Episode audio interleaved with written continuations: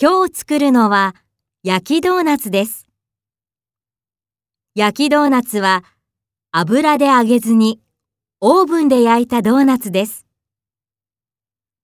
揚げたドーナツよりカロリーが低いのでとってもヘルシーですよ。作り方は簡単です。まずバター よんじゅうグラム と砂糖 よんじゅうグラム をよく混ぜます。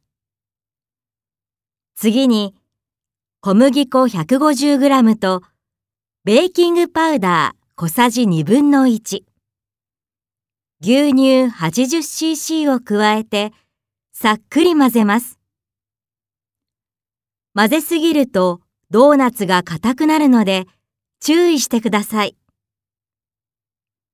最後に、混ぜたものを型に入れて、ひゃくはちじゅうどのオーブンで、じゅうごふんくらい焼きます。これでふわふわの焼きドーナツの出来上がりです。